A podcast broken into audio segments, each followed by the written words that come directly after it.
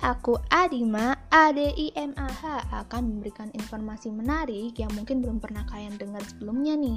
Langsung aja, topik yang mau aku bawa adalah mengenai fakta-fakta unik manusia.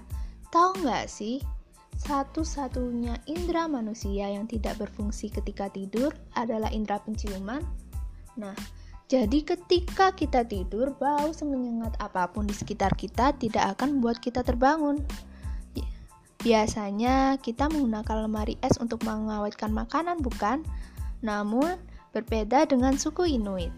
Suku Inuit dari kutub utara ini justru menggunakan lemari es untuk mencegah makanan mereka beku, karena iklim di lingkungan mereka jauh lebih dingin dari lemari es. Otak memiliki jumlah sel saraf hampir 100 miliar buah. Otak membuat dan mengirim berbagai pesan yang tak terhitung ke seluruh jaringan tubuh setiap detiknya. Neuron membuat dan mengirim pesan lebih banyak daripada pesan yang dikirim seluruh ponsel genggam di dunia. Percaya atau tidak, bibir manusia semakin lama akan semakin tipis loh. Bentuk bibir yang indah dipengaruhi oleh kolagen.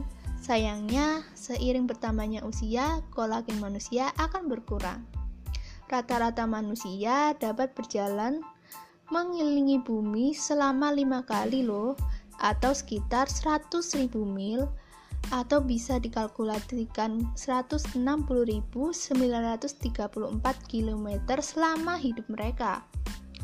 Asam lambung pada tubuh manusia sangat kuat sehingga bisa melarutkan logam. Walaupun jangan pernah coba ya. Seperempat dari keseluruhan otot manusia adalah 25% terletak di area wajah dan leher. Karena hal ini, manusia dapat membuat banyak ekspresi.